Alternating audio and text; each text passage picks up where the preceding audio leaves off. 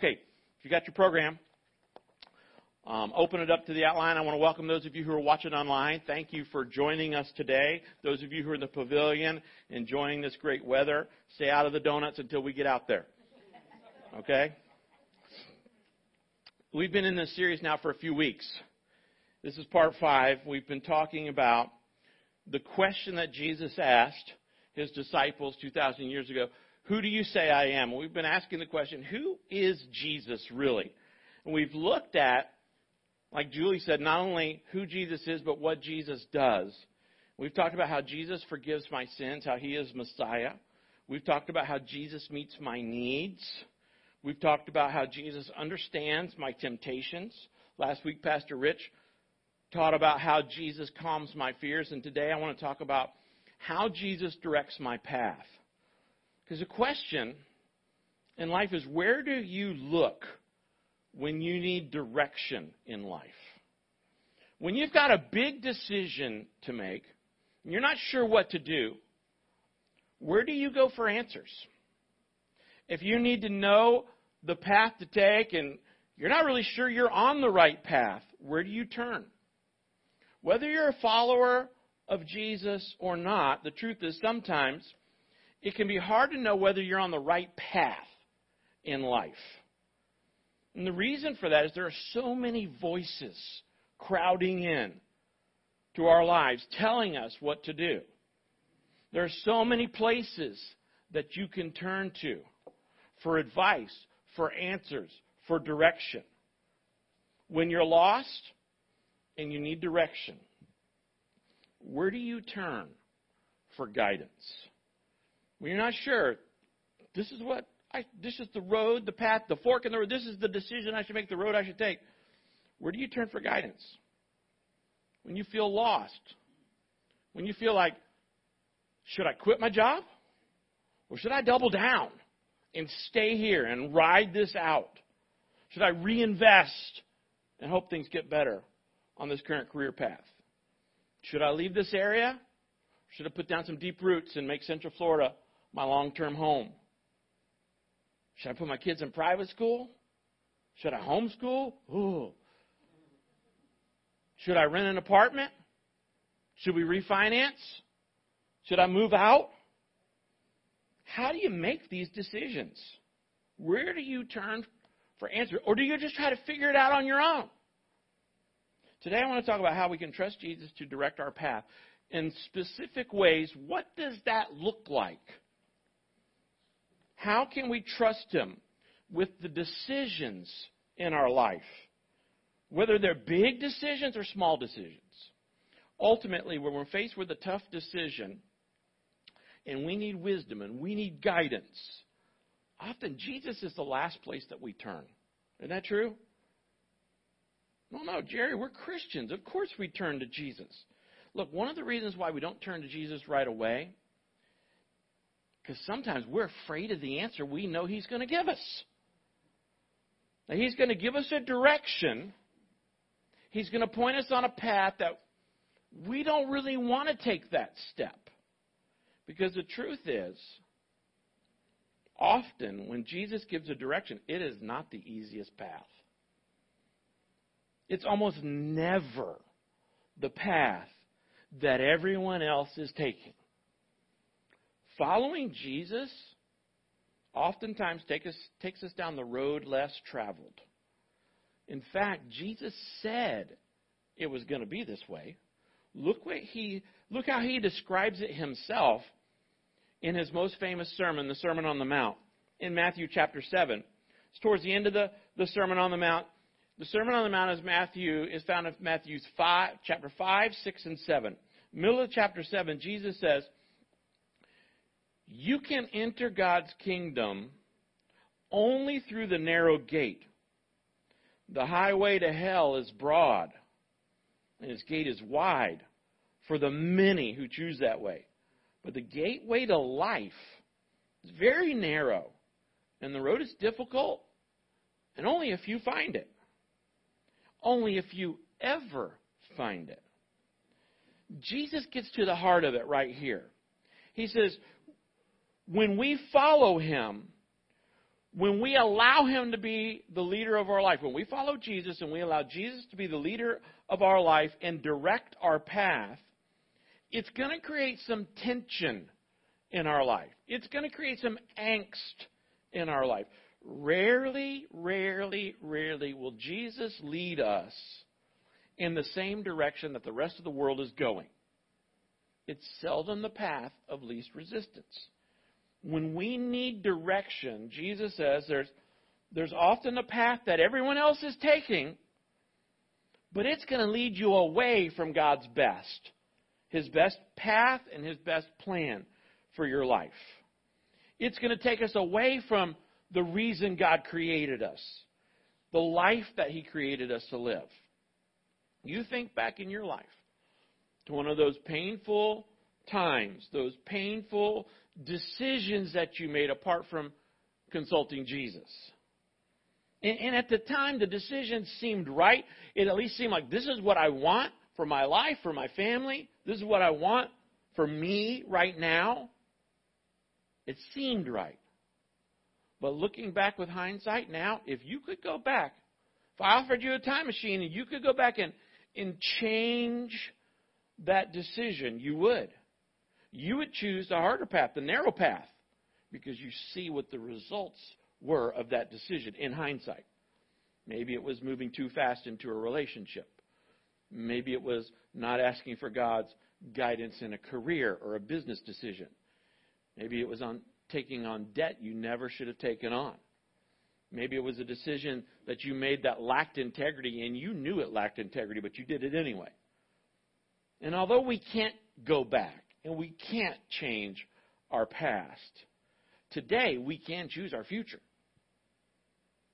That's why Jesus boldly tells us that when we come to a fork in the road, when we come to a decision in our life, big or small, he tells us we can trust him to be our leader, or Lord is the word we've been learning in this series.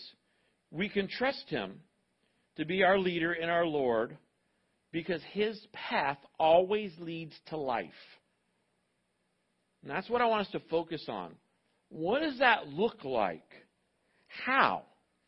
How do I allow Jesus to direct my life? Not just in a Bible verse, not just in a sign or in a song, but how do I allow Him to direct my path in, in real life in 2022? As we're heading into the end of the year, we're going to be going into 2023, which is obviously going to be, it's finally the best year, right? I mean, people have been like, I can't wait till 2019's over, and then 2020, we want to smack those people.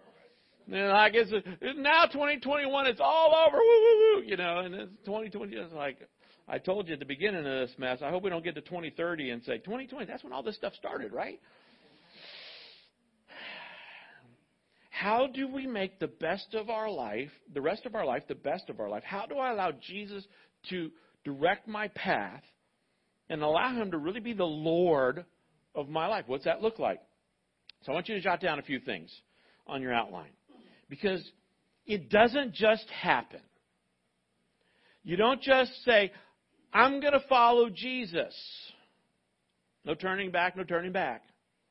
I have decided. There's some decisions that we have to make, and really we have to keep making them. There are some decisions we have to make to allow Jesus to direct our path in the way of life. First one, I want you to jot down Jesus directs my path when I seek his direction for every decision. So I want you to write down the word seek, and then I want you to circle the word every. Okay? Jesus directs my path when I seek his direction for every decision. No matter who you are, no matter what stage of life you're in, no matter what you do for a living, we all have to make decisions, don't we? Significant decisions every day in our lives. And it's inevitable that all of us humans, we're going to make some of those decisions, and they are going to be bad decisions. They're going to be the wrong decision. They're going to be eh, wrong answer. Our life is littered with those with those decisions. We know this is true. None of us gets into the decision making process thinking to ourselves, you know what? I really want to make a really stupid decision right here. I really want to make a bad decision. I want to make the worst decision possible. Sometimes you think that about your teenagers, right? You're thinking they're thinking, what what will tick my dad off the most? You know? And I think God looks at us sometimes and he says, Is that what they're asking? What's going to tick their heavenly father off the most? You know? We don't go into this thing, I really want to make a decision that's going to hurt me and hurt all those around me. I want to make a decision that's going to bring the most stress into my life. You're like, I, am good at that, right? Oh, wouldn't it be great to make a decision that will just embarrass me and my whole family? Let's put the decision on Facebook. There you go. Bad decision followed by more bad decisions, right?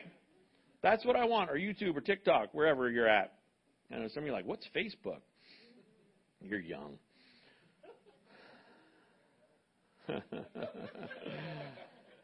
that is not how we go into decisions. How can I make the worst decision possible? Good decisions are always the goal. We did a whole series about what's the wise thing to do. But good decisions are not always the result. And here's why. We don't really seek Jesus' direction for every decision.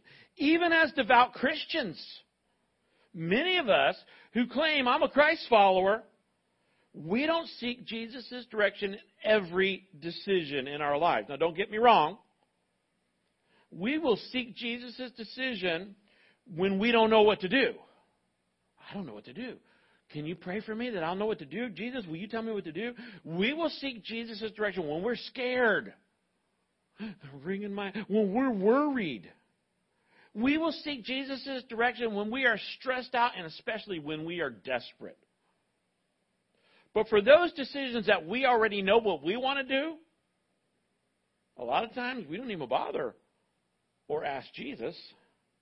We think we can figure this out on our, on our own, ourselves. I've already done this before 13 times. I can do it again.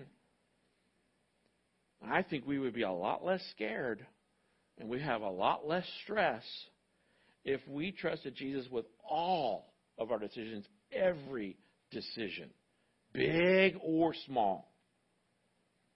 There are always consequences when we make decisions apart from Jesus. Big consequences, small consequences, big decisions, small decisions. If you don't seek God's direction for your career, you're going to miss out on God's best plan for your career. If you don't seek Jesus' direction for a potential relationship that you're headed into, hmm, then you may get into it and get hurt. You may get into it and realize I should have never been in a relationship with this person. You'll end up with somebody you should have never been with. Sometimes asking Jesus for direction, it leads to life.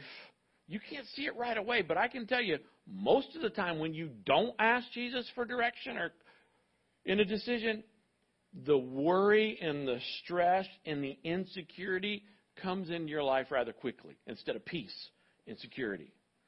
Proverbs 3, 5, and 6. Trust in the Lord with all your heart. Do not depend on your own understanding. Seek His will in all you do, and He will show you which path to take. What decisions are you facing right now? Big ones and small ones. Urgent ones, or ones that don't really seem that important right now. Remember, Jesus is Lord, so our instinct should always be to pray, Hey, Jesus, what do you want me to do? What is the best path for me to take? I want to do this, but is this what you want me to do? The last five times, Lord, I did this, but is this what you want me to do this time? Ask him those questions and let him direct your path. The second thing, Jesus directs my path when I study the Bible to know what path is true. Now, we talk a lot about reading your Bible. I had somebody ask me a, an STP question this week. In my small groups, we call that a stump the pastor question. And I love it when people ask me stump the pastor questions. I'm not asking for a lot more of you to do that, believe me. Because it tells me, yeah, they're really reading their Bible. And they come past one of those passages that makes you go, huh? What in the world? This doesn't seem right. This bugs me. What the, Jerry, what in the heck? Right? And they send me an email. And I don't answer those, just so you know. See how I'm not going to get a lot more from you? Actually, my, my number one answer, my small group will tell you, Jerry's number one answer is, I don't know. I don't know. I've asked that question too. Listen, if you read the Bible, you come up with some things that we go, what? Well, I don't know. But let me tell you, that's that's that's a small portion of the time. The Bible's very clear on all the things we already know. You don't have to spend so much time worrying about what we don't know. Let's just focus on, hey, if I could just do what I already do know. That's where I, I still struggle with love the Lord your God with all your heart and love your neighbor as yourself. That's like enough for me this week. You met some of my no, I have great neighbors. You met some of my Facebook friends though? Oh my. Here's the truth. You need a clearly thought out philosophy of life. You need a moral foundation for life. You need a conviction that gives you stability when life starts to go sideways, when life starts spinning out of when the the hurricanes of the world come through, not the literal ones, but the figurative ones. When they come through your life, when your life is turned upside down and you don't know which way is up, relationally, financially, professionally, physically, medically, you need a foundation in life that can show you what is true and what is right. A foundation that cuts through all the moral ambiguity and confusion of this age. I believe one of the reasons that so many people, so many parents bring their kids to our Kids Zone and Power Up is because parents say, you know, I want, I want my child to have a godly foundation. I want them to have a moral foundation. I think that's why they bring them, their middle schoolers, 40 of them show up every Wednesday night. I want them to know God and to be led by God from the very start. Let me start them in kindergarten and bring them every single week. That's why parents drive their kids here on Wednesday nights. But here's what I want you to understand a moral foundation and a map for life is just as important for adults as it is for children. And fortunately, every principle that we need to live our life, it's right here in the Bible. It's found in God's Word. The Bible, in fact, I love this next verse. Your word is a lamp to guide my feet. This is Psalm 119, 105. Your word is a lamp to guide my feet, and it is a light for my path. And I love this because when you need direction and things are foggy, when you need direction and it's dark in your world, when you need direction and it's right now, it's hard to know what's true. Who do I believe? Do I believe the media? Do I believe conventional wisdom? Do I believe the politicians? Good grief, are you kidding me? Do, who do I believe for truth? Who can you trust? We all face that, right? We all have those times where I'm going, I, it's cloudy, it's murky. Everybody has an opinion. Poll your Facebook friends. You know, put a put a survey on Twitter. You'll get a hundred different opinions, and you only ask for two. When we're not sure where to go, which way to go, what to decide, God says, "My word, the Bible is always true." God says that. I don't say that. God says that. I believe that. I've found it to be true in my life. The Bible says it is a lamp to cut through the fog of this age. It's a light to show us what is true and what is best for our life. Everything that we need. By the way, if you want to learn to study the Bible, you should be signing up for Pastor Rich's class 201. How to have spiritual maturity. Maturity matters. He spends a ton of time giving you practical, here's how to do it helps with how to study the Bible. If you haven't taken class 101, you can't get to 201, but you can knock out 101 by signing up for that with me. The principles to build our life on are right here in the Bible. You can trust the Bible to be true. It has stood the test of time. And here's the deal God loves you. He wants you to find His path. He's not trying to hide it. This isn't a game God's playing. God says, You want to know my path for your life? You want my help with your decisions? Well, seek Jesus for every decision and study my word, and I will show you the path to take. Almost everything in the Bible tells you about what is true about God's purpose for your life, about understanding which path to take. But here's what you have to understand almost everything the Bible tells us goes exactly against what the rest of the world is doing. It's almost the opposite of conventional wisdom. So you can't just live your life doing what is popular because God says, you know, my principles for living, my principles for money, my principles for sex, my principles for almost every other area of life is almost always the opposite of what's coming out of Hollywood, what's coming out of Washington, what's coming out of Madison Avenue, what's coming out of culture. Today, more than ever, you need to settle in your mind what are you going to live your life based on? Are you going to live your life based on science or what they say is science? Or are you going to put your life in the principles of God's word and his truths? What truths are you going to live by? Matthew 7:24, Sermon on the Mount again.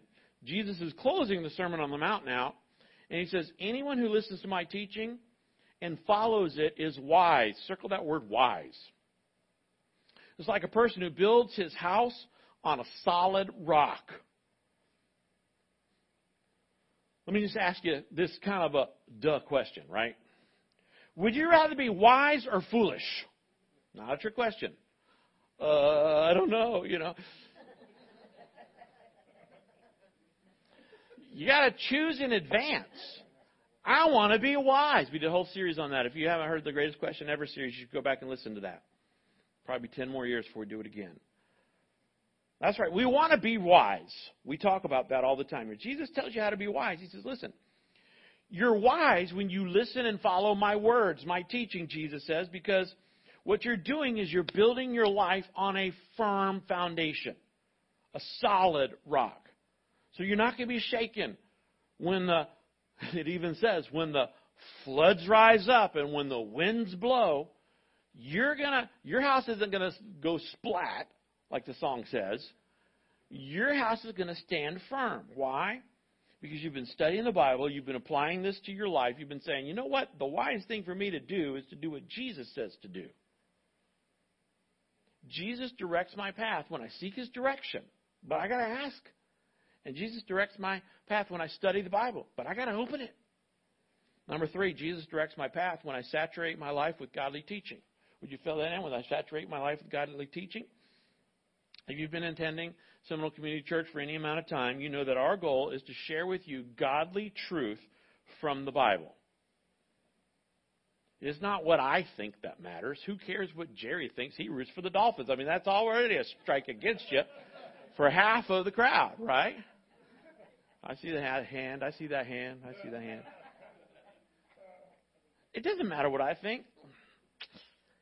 It doesn't matter what you think either. It doesn't. It doesn't matter what your friends think. What matters is what does God say? So that's what we focus everything on when we talk about godly teaching. From the beginning of Christian faith, sitting under godly teaching has been an important part of spiritual growth for Christians. It's been one of the primary ways that we gain God's direction and God's insight and God's wisdom is from teaching. The Apostle Paul had a young man that he mentored The man's name was Timothy. Timothy learned under Paul's godly teaching and insight. And eventually, Timothy goes on and he becomes a pastor. He, he becomes a pastor to teach other people what Paul had taught him. Paul taught Timothy, Timothy pastored and taught these others. Look at the encouragement that Paul writes to Timothy as his mentor in 2 Timothy chapter 4 verses 2 to 4. Paul says to Timothy, Timothy, preach the word of God, be prepared whether the time is favorable or not. Patiently correct, rebuke, and encourage your people with good teaching. For a time is coming. Circle for a time is coming.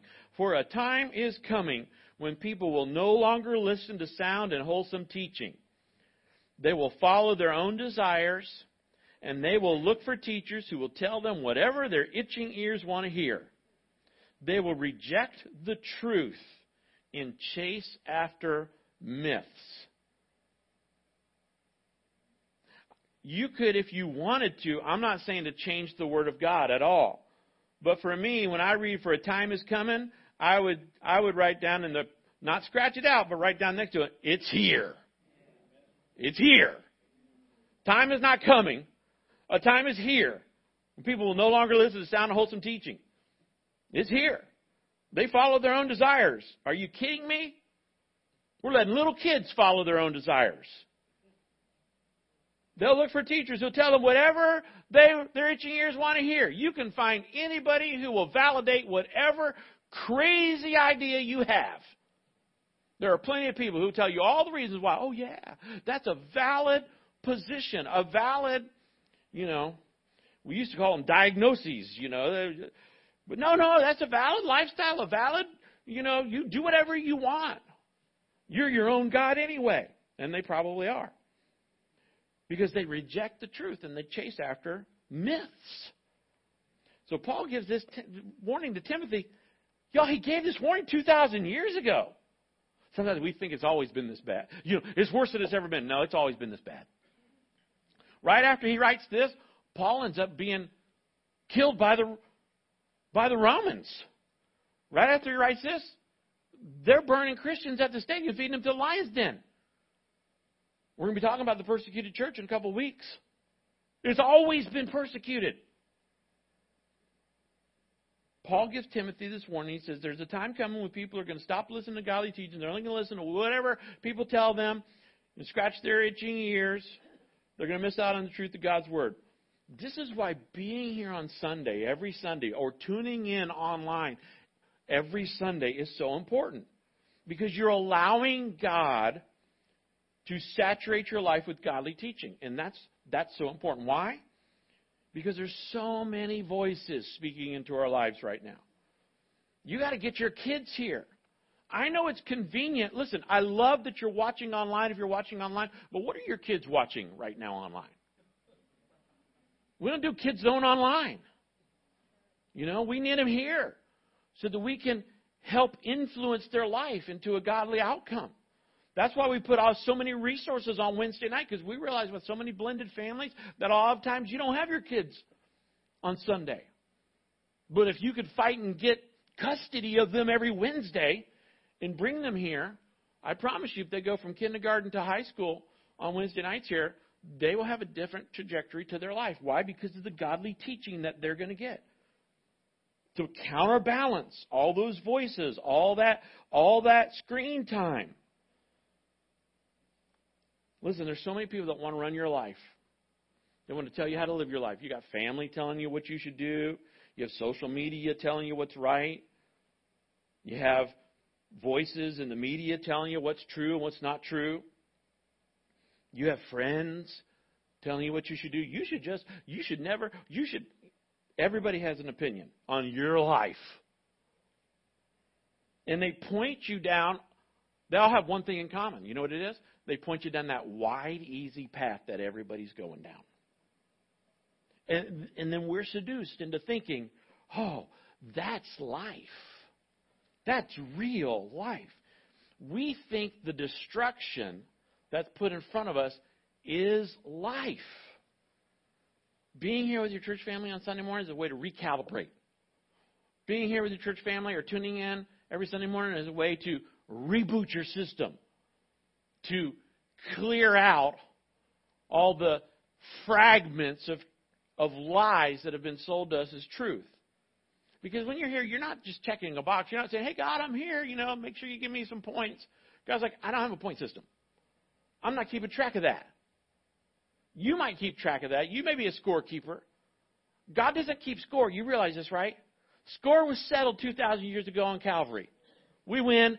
No more scorekeeping for those of us who are in Christ. But sometimes we feel like, depending on whatever religious system or whatever family, hey, I did a good thing. I went to church. It's not a good thing that you did to come to church. It's a good for you thing. It's about saturating your life with godly teaching so that you can be reminded and instructed about what's right, what's good, what's true. So you can stay on the right path. Have you ever been in a service where you sat down and the pastor or the teacher taught on something and you were just like, oh, how did they know? How in the world did they know this is exactly what's going on in my life? I felt like you were speaking right to me. People say that to me all the time. And I'm like, it's because your wife sends us email. We know what's going on in your life.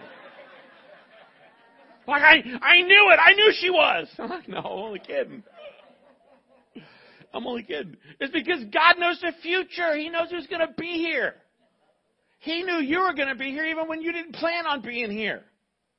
And He knew that what I was going to say, and sometimes He tells me what to say in the middle of saying it, and I don't even have it written down. I got a great testimony I hope that I can get on video for someone that they, they like did a double dog dare to God. God, if, if, if you're really real, then you have Jerry say this. And they didn't tell me. And God didn't tell me. And all of a sudden I said it. And they were like, God's really real. And then when they told me, I was like, He really is. It's a God thing. Listen, when, when you feel like God is speaking right, when, when, when what I say or what Pastor Rich says is speaking right to you, that's a God thing. He, God is speaking right to you. I don't have any idea what's going on in your life unless you put it on Facebook. Then I'm already praying for you. That's what God does. So I don't want to miss being together with my church family because I will miss what God wanted to direct me or say to me. My, my pastor who ordained me, Homer Lindsay Jr., used to say, every time you miss church, it's like missing a chapter of your life. What God wants to say to you. Whoa, that's a. It's not about we need you here. It's not about we want to. I mean, I'm glad to see you, but I, I, it doesn't make or break my Sunday. If you show up or not, I mean, I love you, but if you're not here, no big deal. I'll hug somebody else.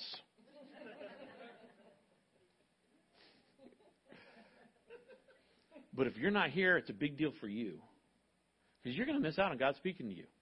Now, I know sometimes you can't be here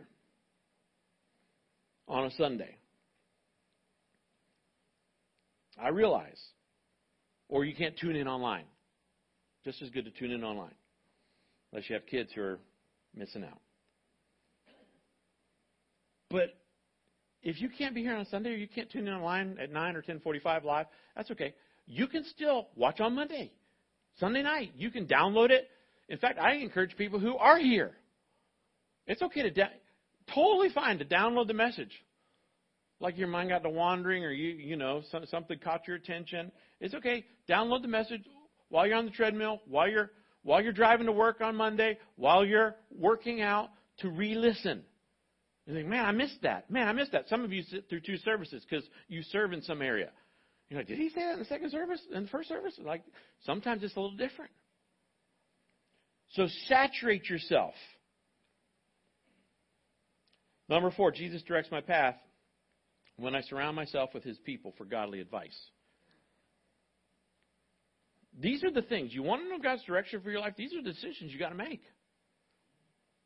Sometimes in life we're like, well, how did I get here? What did I? I thought God was directing my path. No, you didn't ask God. Ask Jesus about this. You you haven't looked at your Bible in months. You, you you're you're every now and then here hearing a message, and you haven't surrounded yourself for godly people for godly advice. Now, this is important when When you come to Seminole Community Church on Sundays, you are surrounding yourself with people. But we all know that on Sunday morning, and that's so important, but it's not enough because you don't get to spend a lot of time getting any advice from people. I mean, I hope you're taking advantage of going out and not just having a, a donut. We don't we don't serve donuts because we want to fatten you up. Okay? We serve donuts to make connecting with people easier. We serve coffee and donuts so that you can kind of connect, have a have a social environment where you can meet some new friends. Some friends who eventually are going to say, hey, why don't you come to small group with me? Or why don't you join um, a class with me? Or hey, maybe our kids could have a play date together. Some of the best, some of the most spiritual conversations on this campus happen on the playground between a couple of moms who are stressed out with preschoolers. Of course they are. This is why it's important to be in a life group. Life groups are designed to put you in a place where you can be around other people and receive godly advice. People are going through life the same things you're going through. Sometimes we want to skip that part. We're like, well, you know, Jerry, I'm busy. Really, what you're saying is, I'm too busy to have Jesus direct my path. I mean, I'm not going to be here on Sunday, but I can't really do anything else. I'm just too busy right now to be in a life group. Can't skip this part. Because we need to understand a big way that God is going to direct our path in life is through other people, through other Christians. Proverbs 27 17 says, As iron sharpens iron, so a friend sharpens a friend. But he's not talking about just any friend. He's talking about a friend who is also seeking Jesus' direction in their life as well.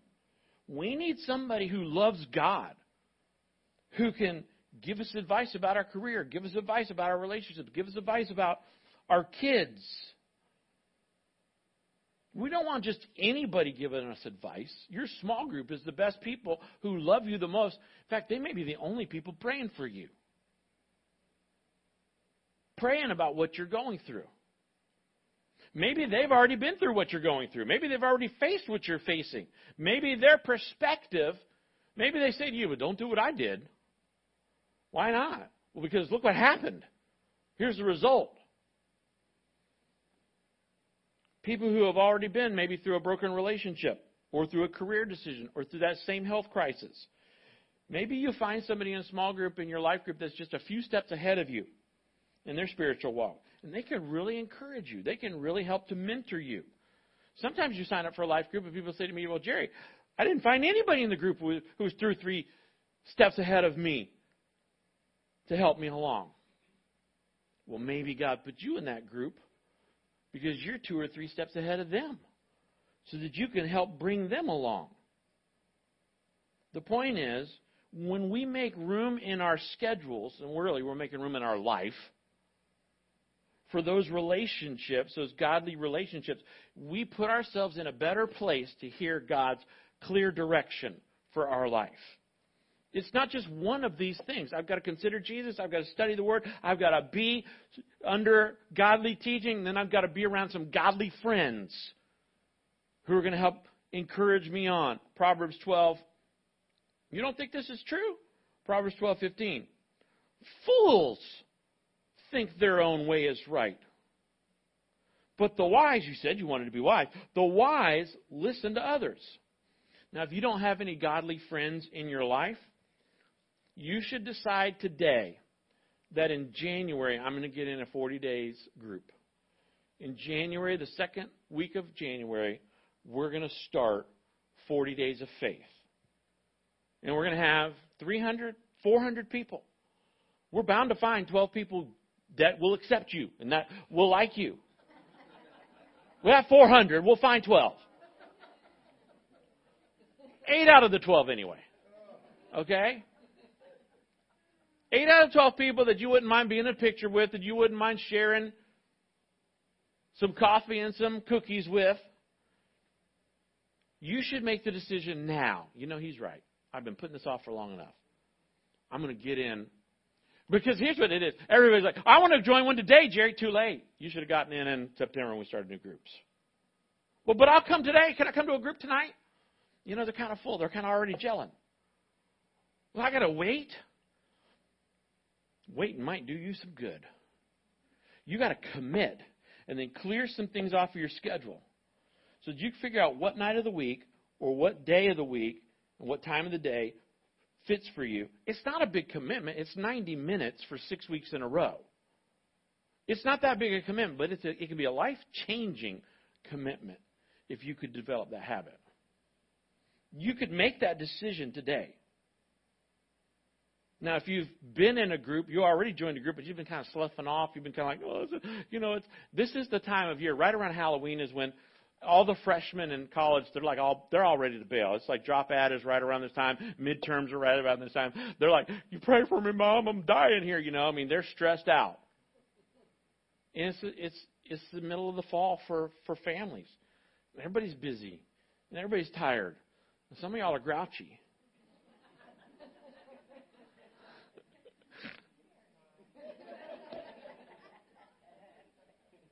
And we're heading into the holidays. It's just going to get worse, right? And I mean, some people are a little like too. Look, if you already have Christmas decorations up, please pray for the rest of us. It's a little too much for me right now. It's, you know, it's all a wreath in my neighborhood. I'm like, what? That's a Christmas wreath. Maybe they've added up all year. Maybe that's been the thing. No, they they added it. Um, listen, if you've been sloughing off of your, get back in it. If your name's on their roster, jump back in. Get back in the habit now. Start going again. I know it's a little awkward. You've missed five out of the last six times. Jump back in, get ready, because what's happening in January, you're going to be a part of. All right, I got to roll through this. So to get Jesus to direct your path, we seek his direction for every decision. We study the Bible because we want to know what's true. We saturate our lives with godly teaching. We surround ourselves with people for godly advice. And then the final decision Jesus directs my path when I submit to him as Lord. We don't like that word. So you could put surrender. If you don't like submit, surrender would be fine. We don't like that word either, do we? But that's what it means. I got to surrender to Him, submit to Him as Lord. That's why we started with Jesus as Messiah. He comes to forgive our sins. So I'm going to follow Him. Because here's the thing if, if we're not careful, there's a lot of things in our life who will decide to take over as Lord of our life. There's a lot of people in our life who will take over our life and try to be Lord of our life. They will make claims on our life. They will try to direct our life. They will try to be the Lord and the controller of our life. For some people, it's their job, or it's money, or it's an addiction. There's a lot of things that will try to control us. But when we submit to Jesus, that means we yield authority to Him in our life. We yield all control and all authority to Jesus. We're saying, Jesus, I'm allowing you to have complete control of my life. We don't like the word submit. We don't like the word surrender. We certainly don't like the word control. Because for some of us, we don't want to submit to anything or anyone, do we? We don't ever want to relinquish control. We want to, I want to pick my own direction. Jerry, I want to choose my own path. It's my life. I'm an American. It's an American right. It's, I'm going to make my choices. Yes, God gives you that right to make your own choices. Now I want you to look at your life, this bad country song of a life, and I want you to decide, how good of a God are you really? Because I would submit that not very many of us are very good gods. And most of us, we need to resign as general manager of the universe and let Him take control of our messed up life. Because we feel like, well, I know what's best. I'm the decision maker here. You know, even sometimes as a Christian, what we think is, or this is how we live life anyway, we think that it's okay to be a Christian and not let Jesus be the Lord of certain areas of our life. We say things like, well, you know, I'm, I'm going to follow Jesus, but, but Jesus, I'm going to be Lord of my career. I mean, you know, I went to school for this, you know. And, and Jesus, I'm going to be Lord of my money. Or I'm going to be Lord of my dating life. Lord, you can be, you can be Lord on Sunday. But on Saturday night, man, that's my time. You can, you, you can, here's the thing. This sounds so basic, but I need to say it. We are not really a follower of Jesus if we're not following Jesus. Duh, right? I'm, I'm a follower of Jesus. Do you follow him? No. you probably should rethink that. We can't be a follower of Jesus if we're not following Jesus. We may be following something or someone else. We may be following ourselves, directing our own paths, but if we're not following Jesus, well, He's not going to bless our life. He's not going to bless our path. We're going to go farther and farther away from God's plan for our life. Remember what Jesus said. Remember what Jesus, when we say Jesus is Lord, remember what Lord means. Lord means, Jesus, you're, you're the boss. You're the Lord over all the things in my life. You're the ruler. Not just of creation, but of my life. I voluntarily submit and surrender to you as Lord. Jesus is Lord means He's the leader in everything you do. In John 14, 6, Jesus says it this way. He says, I am the way, the truth, and the life. What he's saying is, you want to know the best way? I am the way. He says, you want to know the truth? I am the truth. He says, you, you want to experience real life? You need to understand, I am the life. So he says, stop trying to do what everybody else is doing. They're all going the wrong way. So he says, ah, listen, I'm the way, the truth, and the life. And then he adds this. He says, no one can come to the Father except through me. Jesus is saying, not only am I the way, the truth, and the life, but you can't experience eternal life, and you can't have a relationship and find God without me, apart from me. Maybe you're here today and you're a follower of Jesus, but there's still an area of your life that you haven't really submitted to Him. Jesus is Lord. Why don't you decide to do that today? Or maybe you're here today and you aren't a follower. You didn't walk in as a follower of Jesus. You've never asked Jesus to direct your path. And because of that, man, life feels heavy. The weight of all these decisions. It doesn't have to be that way. Jesus made it clear that through him, you can have a relationship with God and you can make the decision to become a follower of Jesus today. And you will experience so much peace and so much freedom when you finally do that, when you make him the Lord and the leader of your life. How do you do that? It's our last verse. It tells us how. Romans 10:9 If you openly declare that Jesus is Lord and believe in your heart that God raised him from the dead, you will be saved. Would you bow your heads with me? First, I want to pray for those of you who are here and you didn't walk in today as a follower of Jesus. You've, you've never let him be the Lord or the leader of your life. If today you're ready for the first time to give Jesus control and to follow him, the verse that we just read tells you how to do it. It says, Believe in your heart that God raised him from the dead, that Jesus died for your sins, and he overcame the power of sin and death when he was raised to new life on Easter. Do you believe that in your heart? Do you believe that God loves you that much? That He cares for you that much? That He has a plan for your life? That's the first thing to believe. And the other part is you openly declare that Jesus is Lord. You believe in your heart, but then you say, Jesus, you are Lord. You're in control. Please take control of my life. And that's what you need to say. God, I believe you raised Jesus from the dead to pay for my sins. And God, I want to follow Jesus from now on. Jesus, please forgive me and come into my life. That's all you have to say. Maybe you're here today and you're already a follower of Jesus. But there's a part of your life that honestly has not been under his control. You won't let him lead that area. Could be a relationship and you know you're not doing what God wants you to do, and it could be your career. You haven't been asking God for guidance. Could be any area of your life. Right now, would you just take a that area, and would you surrender it to Him and say, God, here it is. I've been holding this back. Would you say to Jesus as your Lord, say, Jesus, you be the Lord, the, the leader of this of this area. I give it to you, and I trust you with it with all my heart. Heavenly Father, thank you that you lead us down the right path the path to joy and freedom, and then to eternal life. Help us all to allow Jesus to direct our path. It's in His name that we pray. Amen. Hey,